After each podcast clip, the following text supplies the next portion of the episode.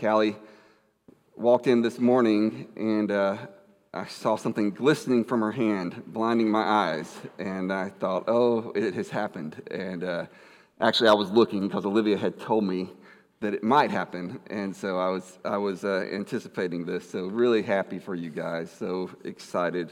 And I just want you to know that um, now that you're uh, engaged and you get married, um, all the problems are gone now. And uh, everything everything gets completely easy and uh, you don't have to worry about anything now you, you, know your, your life is smooth sailing from here on out so congratulations you've arrived um,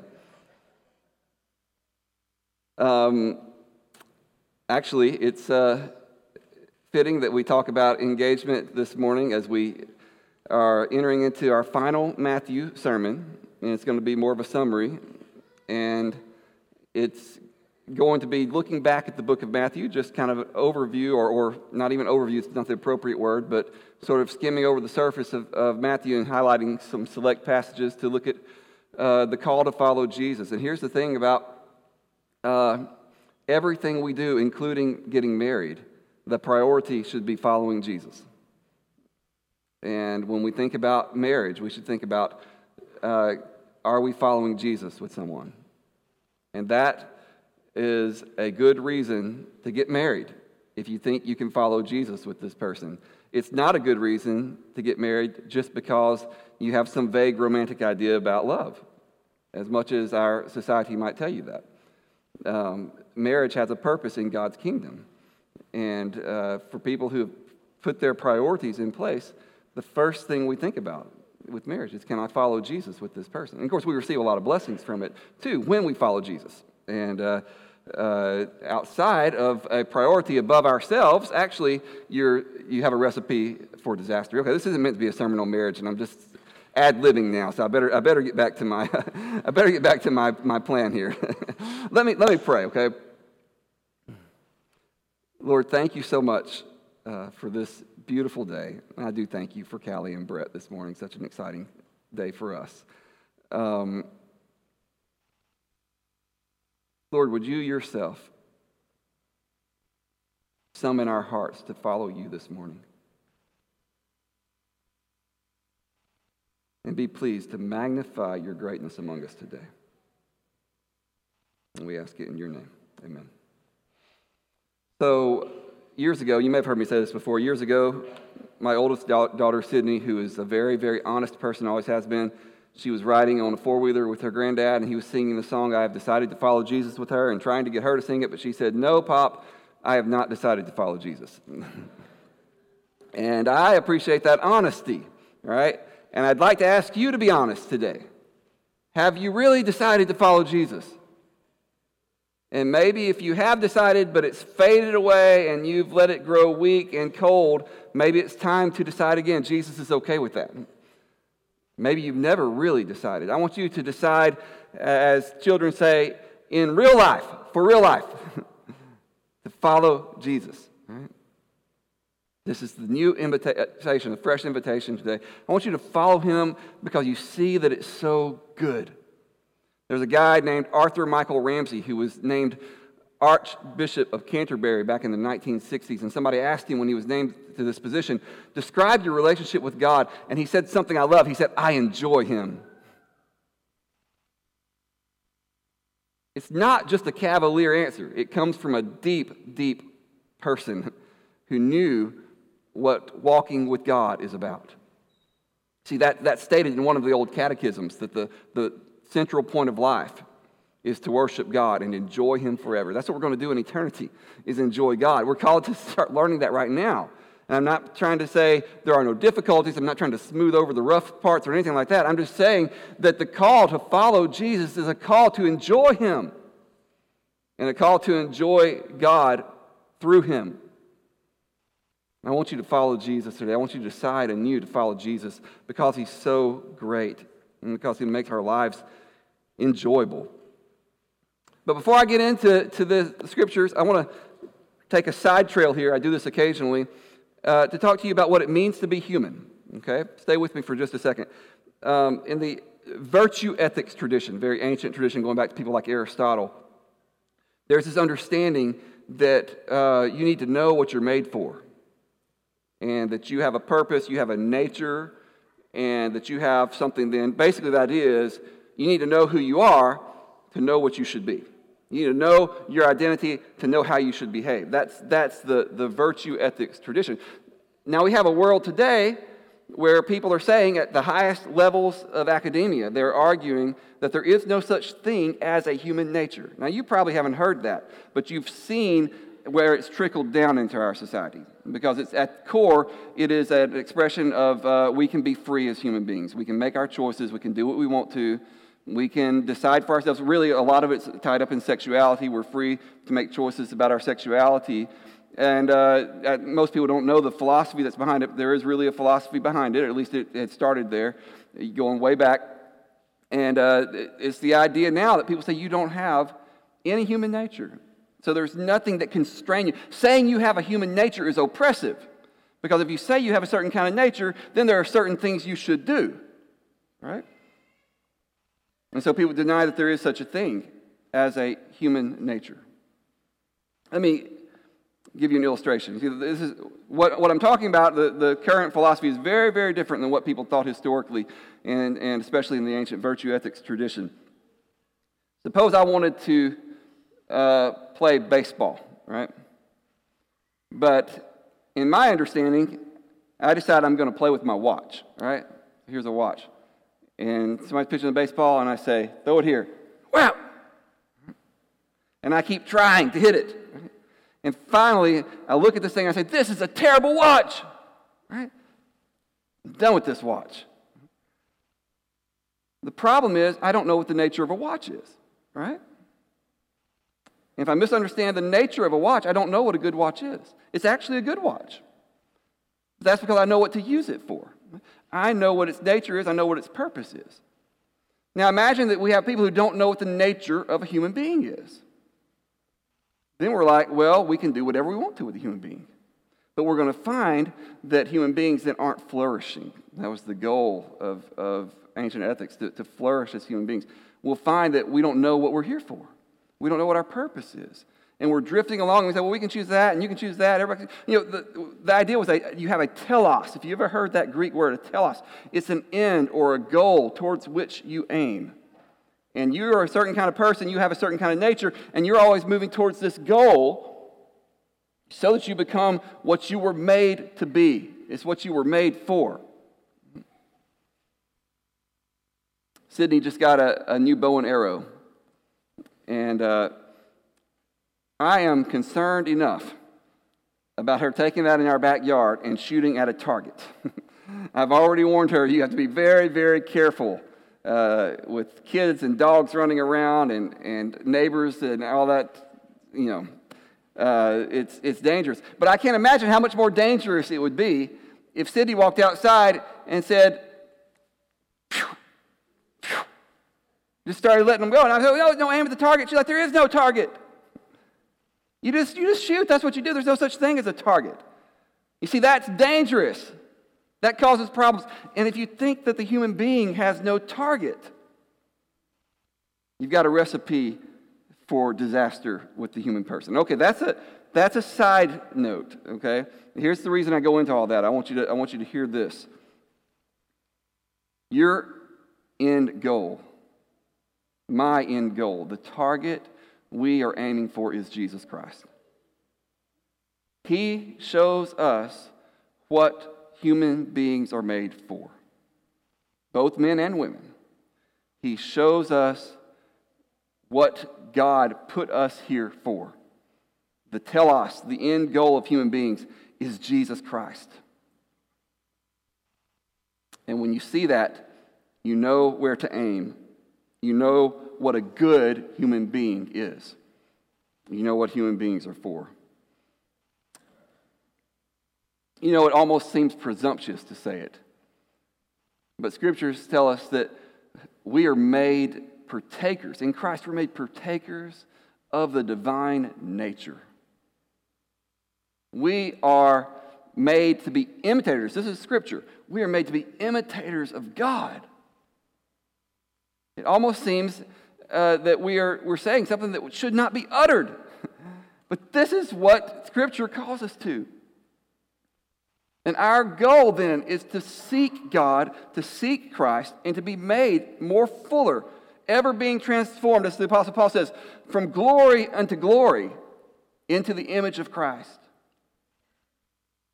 And you see, when you see Jesus, that seems, that seems almost absurd to say that's our calling, but, but let me say to you if you see Jesus like he really is, you will know, unless your mind has been ruined, when you see him clearly, you will know that's what you're made for. You will say, That is what I want, that is what I am put here in this world for. The problem is, many times we've lost the ability to see him clearly. And the Gospel of Matthew that we spent so much time in, it is a call to see Jesus clearly. And it's an invitation to follow him. You notice when Jesus comes on the scene, with people, he says to them, Follow me, and they just get up and follow him. We say, Well, why do they do that? And I want to say to you, it's because they saw him. And he was captivating, he was compelling. And they got up and they left their families, they left their friends, they left their jobs, and they said, Let's go. But they knew it was worth it to follow him. They knew that he showed them everything they had been looking for. Jesus comes on the scene, and one of the very first things he does is he tells people to repent. Now, we're going to go back to some things we've covered over the last year and a half. From the very beginning, when Jesus begins to preach, he says, Repent, for the kingdom of heaven is at hand. It's repent, but it's not repent without reason. It's not repent because I've caught you, you're doing bad stuff, and you're in trouble if you don't stop. I mean, that might be included, but that's not the first thing he's saying to them. He's saying, Repent because this thing they knew about that the, Jewish, the Jewish people wanted to see happen, it was happening with Christ, the King. He was bringing it about, and He is still doing it. Lives are still changing. Communities of people are still changing. And, you know, we get caught up in seeing all the badness and all the, the, the difficulties that we face sometimes that we, we don't uh, take the time to realize that the world, the entire world, is different. Because Jesus brought the kingdom and is continuing to bring the kingdom among us. And he's inviting us to team up with him in that kingdom. Right now, this is an outpost. Right here in Irving, we are an outpost of God's kingdom, working for his rule of great mercy and compassion to come and reign over the city of Irving, to come and reign all over the world. We're trying to do that together because the kingdom has come. But it's not just repent because the kingdom is here. That, that's great as far as it goes, but, but it's even greater than that. It's greater because Jesus comes not as any prophet might have come announcing the kingdom. Jesus comes as the king himself. Have you ever noticed this passage here? I can't remember. I think we may have talked about this. Uh, We've skipped some uh, going through Matthew, but here's another call to repentance, if you want to call that. And Jesus is talking about two Old Testament characters. And he says, The men of Nineveh that Jonah preached to, they'll rise up and stand in judgment over this gener- generation because they repented at the preaching of Jonah. And then this remarkable statement And behold, something greater than Jonah is here. Wow. But it gets even crazier. The queen of the south, who came to visit Solomon, shall rise up with this generation in the judgment and condemn it, because she came from the ends of the earth to hear the wisdom of Solomon. Behold, something greater than Solomon is here. And I just want you to think about what Jesus said. It's what, it's what C.S. Lewis said about him a long time ago that you either have to think he's crazy or he's a really bad person who's trying to trick people to think things about him. You know, because nobody else would say anything like this, right? I mean, imagine if I moved here a couple years ago and I stood up early on in my preaching to you and was like, you know what? Blessed are your ears, for you hear. and uh, it's time for you guys to repent because someone greater than King Solomon is here right now. I mean, imagine what you would think about that. It's absurd unless the person saying it is really telling the truth and is saying it for good reason. He's not saying it as an arrogant claim. As if he needed a pat on the back. He's saying it because it's true and he wants people to know the truth. He wants them to repent at his presence because the great king has come among us. Now, what I want to say to you is that when, when we're called to repent, we are called to see Jesus Christ as the king of the world, who's come to be our king in particular, to lead his people. And he says to us, Repent I, I came across, I won't call it a definition, but, a, but an explanation of repentance not long ago that I really love. I'll put it up here by God even Kallistos Ware. To repent is to look not downward at my own shortcomings, but upward at God's love. Hear this. Not downward at my own shortcomings, but upward at God's love. Not backward with self reproach, but forward with trustfulness. It is to see not what I have failed to be, but what by the grace of Christ I can yet become. Would you repent of your sins today? I want to invite you to see the great Lord Jesus who has come among his people, come among the world, and has called countless peoples, people over the years to follow him, and has changed their lives, and has shown them what they can be. And he's here today he invites you to follow him. Will you follow Jesus? Will you decide now? To follow Jesus.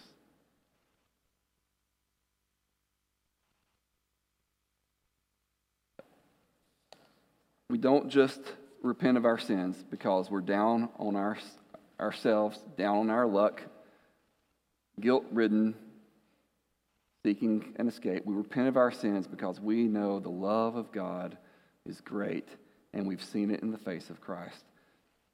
You see, the, the problem today with so much of our world is we're following the wrong people. And we've lost a vision of what it means for real life to follow Jesus. And I wonder if it's because, or at least related to this, we've forgotten what real goodness looks like.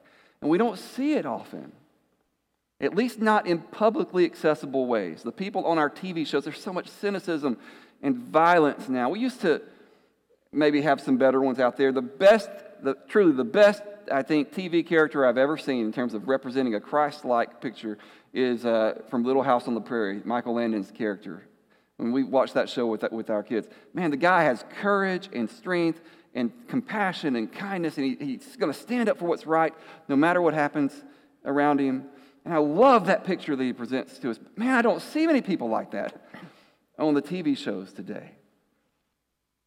It's, it's like people don't even know how to make people like that anymore. We're, trying to glorify uh, people who are, you know, one of the things, I mean, it's not all bad. We're trying to present realism. And, you know, that's what people want to do on our TV shows. They want to show real life. But they're so convinced that there are no really good people in real life. So we're always trying to present the, at least a healthy dose of badness in, in, the, in the people that we're pulling for on our television shows. And we don't see that real goodness might be a possibility. I mean, you just think about uh, the, the people that we watch. Sometimes I, I know the wildly popular show, The Office, for example. I know it's comedy, but, but uh, a lot of you probably have seen that show. Try to find somebody who's truly good in that show. I don't mean basically nice. You can find some nicer people on there but somebody who's truly good. And you just don't, it, it's hard to, to think of any one character on that show that you say, yeah, I really want to be like them when you, when you follow them carefully. So we end up following people who are so far different than Christ and what he represents. We follow TV personalities, we follow politicians, we follow sometimes family members. Guys, I loved my granddad, um, and I look forward to seeing him in heaven because he loved me a lot. But if I modeled my life on him,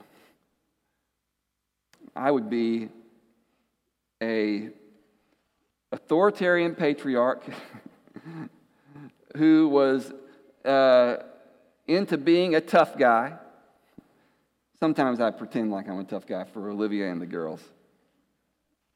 Well, it's not all pretend. I really kind of am, but I, I use it for good. I use it for good. Um, I would be into a, a, life that, you know, Jesus loved him and Jesus saved him, and I'm so thankful, but I can't model my life on my granddad.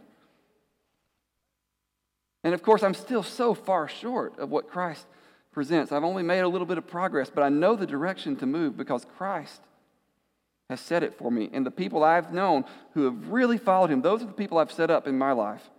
Say, I'm, I'm aiming at them. I'm following them as they follow Christ. And so I know the direction to move. We have to, we have to pull ourselves away. Please don't think you get through life without following someone. You are. This notion of this radical individualism that we have going around really means we just become oblivious to the people we're following. We don't acknowledge how much they're influencing us. You're following somebody. Whether it's a parent or a grandparent or an uncle or an aunt or your favorite politician or TV personality, whatever, you're following somebody. Make a decision today that it will be Jesus. And then find the best example you have of Jesus and follow that person to make it more concrete. But don't drift through life thinking you're getting by without following anybody or sort of kind of following Jesus with never making a firm decision for it. Today is a day to decide to follow him. We sit back sometimes and complain about the lawlessness and the depravity of our society and we act like we want to do something about it. Let me tell you what you can do about it. The first thing you can do about it, better than anything else, is you can follow Jesus. I'm not saying there's nothing else to do, but you will be of more benefit to this world by the time you die if you have decided to follow Jesus fully than you will be doing anything else. I want to invite you to follow Jesus today because he's good and he's smart I, I, was, I think I told you this before, but um, my friend Daniel, who will be watching this sermon in just a little bit, uh, you, you, guys have met him. Uh, he has a u- unique way about him, a unique honesty to him, and I love him for that. And we were riding along one time, and he asked me a question. He said, If you could go back in history and be with anybody in the world and, and, and spend time with them, who would you go back and be with? And I thought for a minute, and then it hit me. I said, Oh, Jesus. And Daniel sat there for just a second and he said, I'm not that religious. I love Daniel's honesty. But you see, I wanted to say, and Daniel started talking, I didn't get it out. Uh, but I thought for just a second, I thought I would have said to him, Daniel, I wouldn't do that because I'm religious. I would do that because I'm smart. Because I know that if I can get anywhere close to Jesus, that's the best thing that can ever happen to me. And I will learn more and grow more and be better off by being with Jesus than I will ever do with anybody else in the whole world. And see, that's the vision of Jesus that we need people to grasp in the church to know this is your hope. This is the person. Follow Jesus because he's good. Follow Jesus because he's smart. Follow Jesus because he's strong. I, I still remember when I was in my early 20s when I, when I grasped, and uh, as I've told you guys before, it was, it was through Dallas Willard's teaching that really got me with this, but I grasped the great generosity of Jesus. And I don't think I'd ever seen it before. You know, he was just in the Bible, he was telling people what to do and he was being nice, but then it struck me the overwhelming generosity that was in his life. Here comes a leper up to him. Nobody's supposed to touch the lepers, and Jesus doesn't say, Stand back, Everybody get back. And he doesn't just pronounce a healing from a distance, he grabs the guy and says, I am willing for you to be healed. And he heals him. Here are two blind men interrupting the day. Everybody's annoyed with them, calling out, Son of David, have mercy on us. Stop, please. Everybody else trying to get them to be quiet. Jesus stops everybody else. Says, Let me talk to them. What can I do for you? Here comes a Gentile centurion. My servant's about to die. Jesus, I'll go and heal him. This is just this, this self emptying graciousness. This is why John looked back on Jesus years after knowing him and said something so beautiful. We must never forget that what we have in the Gospels is this unforgettable impression that Jesus made on real people. That's why they wrote it down. because he had so changed their lives, so impacted them that they could not forget him. And John looked back and he's writing from a distance and he's writing more poetically about it, looking more big picture about it. He said, We beheld his glory. We beheld his glory, glory as of the only Son from the Father, full of grace and truth. You know anybody who's full of grace?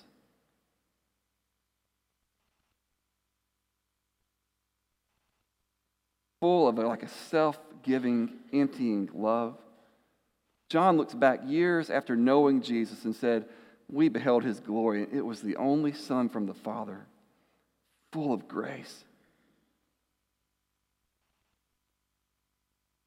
This scripture always gets me. I want to skip forward here. This is from the New Living Translation. Matthew is talking about Jesus, and he, and he chooses this, this Old Testament verse to describe him. Look at my servant whom I have chosen. He is my beloved who pleases me. I will put my spirit upon him, and he will proclaim justice to the nations. He will not fight or shout or raise his voice in public. He will not crush the weakest reed. Think about that. You got a branch that's bruised, about ready to break off. Jesus won't crush it, He won't break it off.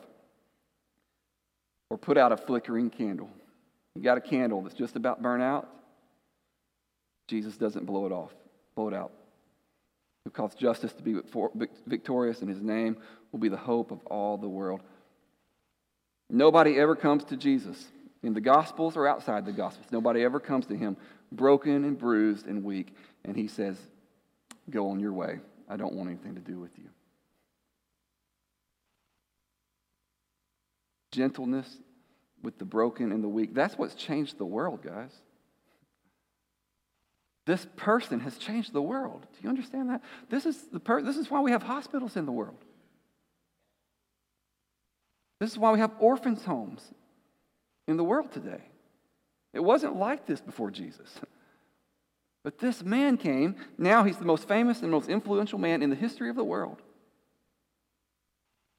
And his followers have spread this light that was in him all across the globe. And there's never been anyone like him. And this is the man who comes to you today. He says, Do you want to be my follower? Or do you have someone you think's better in mind? Would you rather keep living life according to the standards that are put forward for you on television or radio or wherever you're getting them? You see, when you, when you understand who he really was and that, that who he was made that kind of impression on people, then you start to see this is what I'm made for. And what Jesus says to you is, Come and be like me. Start where you are. You may be a very bruised reed, you may be a flickering candle. Start where you are and accept the invitation and say, Jesus, I adore you and I'd like to be like you. Will you take me? And I will tell you with absolute confidence Jesus will never turn you away.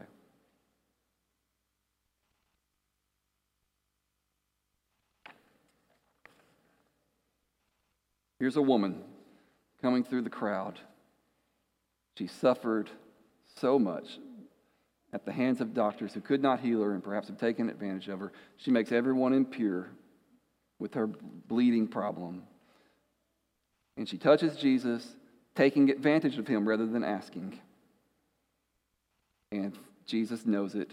He stops the crowd. She's trembling in fear, knowing that crowd would have been ready to attack her possibly to stone her. Jesus stops everything. He finds her, he hears her story, and he says, Take heart, daughter. Your faith has made you well. Here comes the funeral procession coming by. A grieving mother has lost all her hope. Don't cry. Don't cry, woman. Get up, my child raising him up, giving him back to his mother. This is the man. Who has changed our world. We could just keep going on and on, but I'm going to stop and tra- transition for one last point here. Jesus is not just uh, impressing people because of his goodness. In, act, in fact, I think his goodness and his gentleness and his kindness is what gave people the courage to come to him, to seek him, and to know that they would not be rejected. But what seems to amaze them most and surprise them most as, as you're reading the Gospels is his authority. That's what stuns people. This guy comes from being a Nazarene carpenter, and he interacts with the great scholarly minds of his day. He takes their attacks and their abuses, he never backs down, and he always confounds them. And they, as I don't have this on my PowerPoint, but as at one point, they, the soldiers are sent out to arrest him, and they come back and they say, Nobody's ever spoken like this guy. We've never heard anybody talk like this. They're amazed at his teaching at the end of the Sermon on the Mount in Matthew. When he finished his teachings, they were astonished, for he was teaching them as one who had authority and not as the scribes. You see, I don't teach as one who has authority.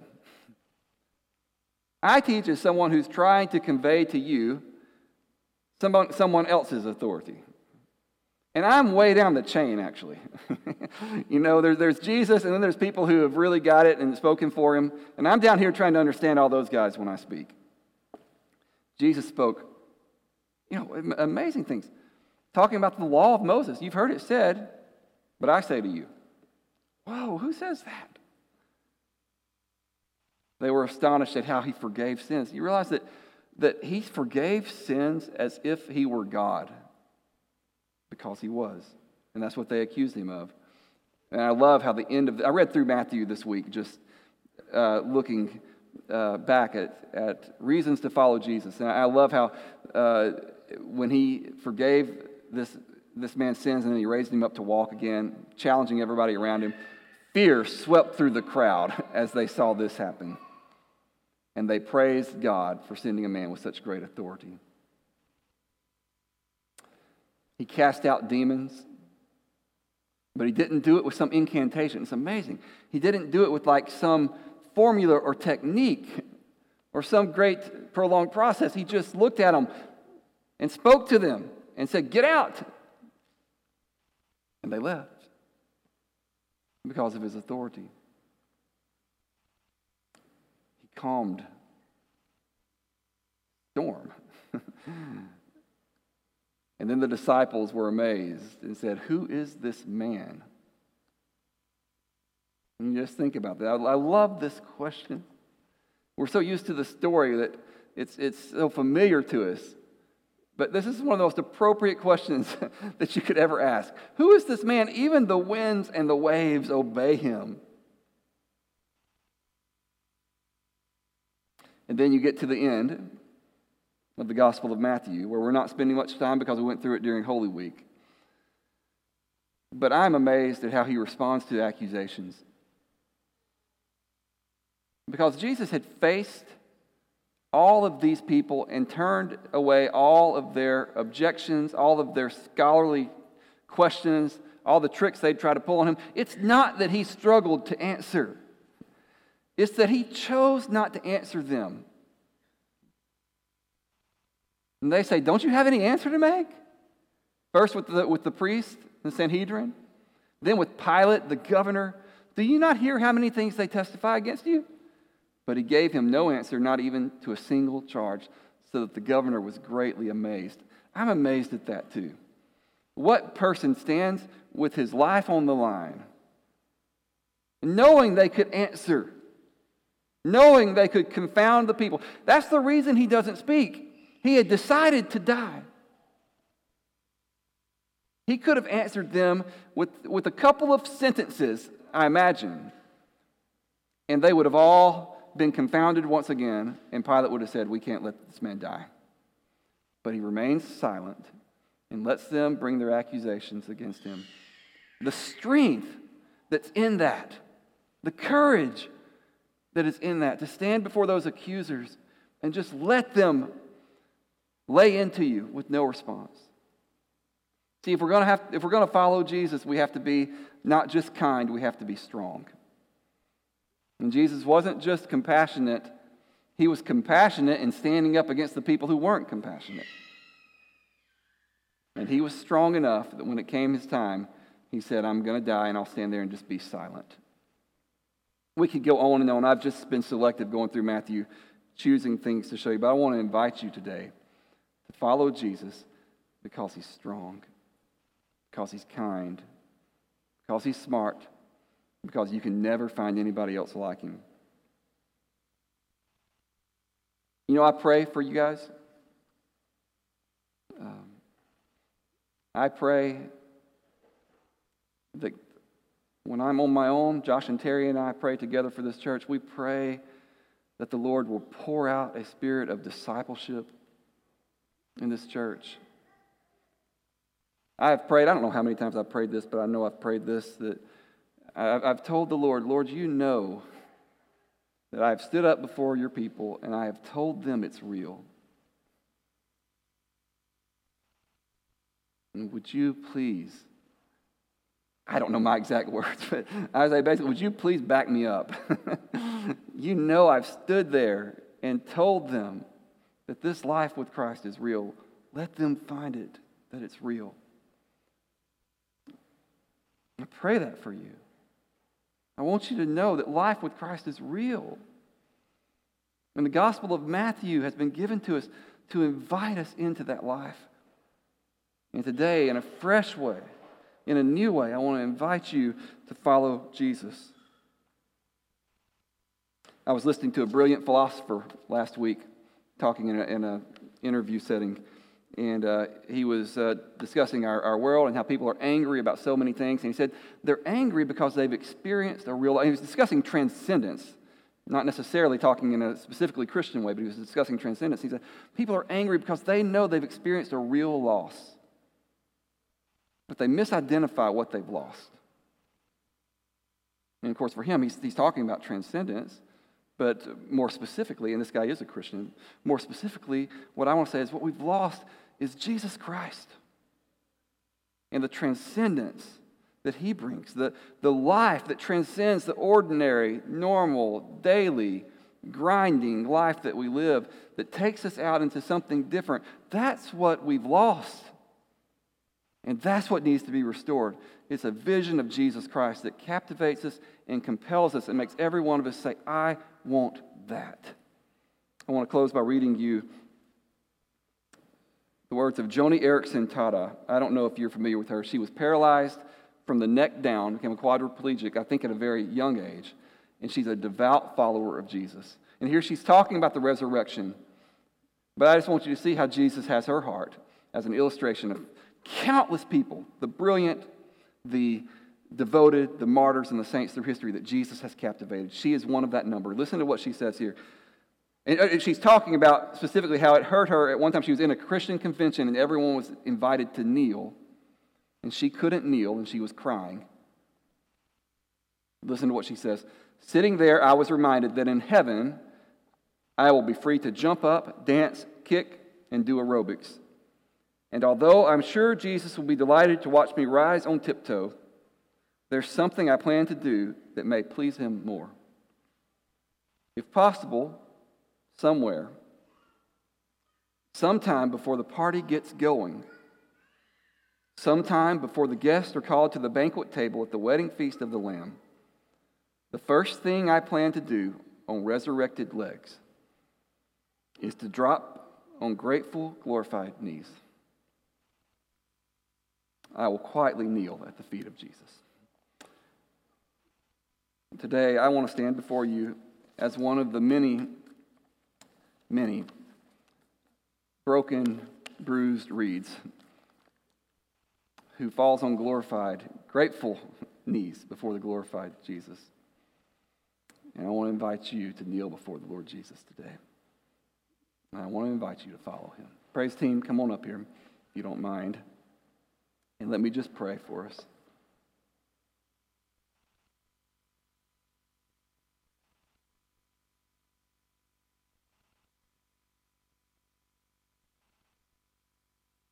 Lord, show every heart in this room now that's open to receive it. How great and magnificent you are.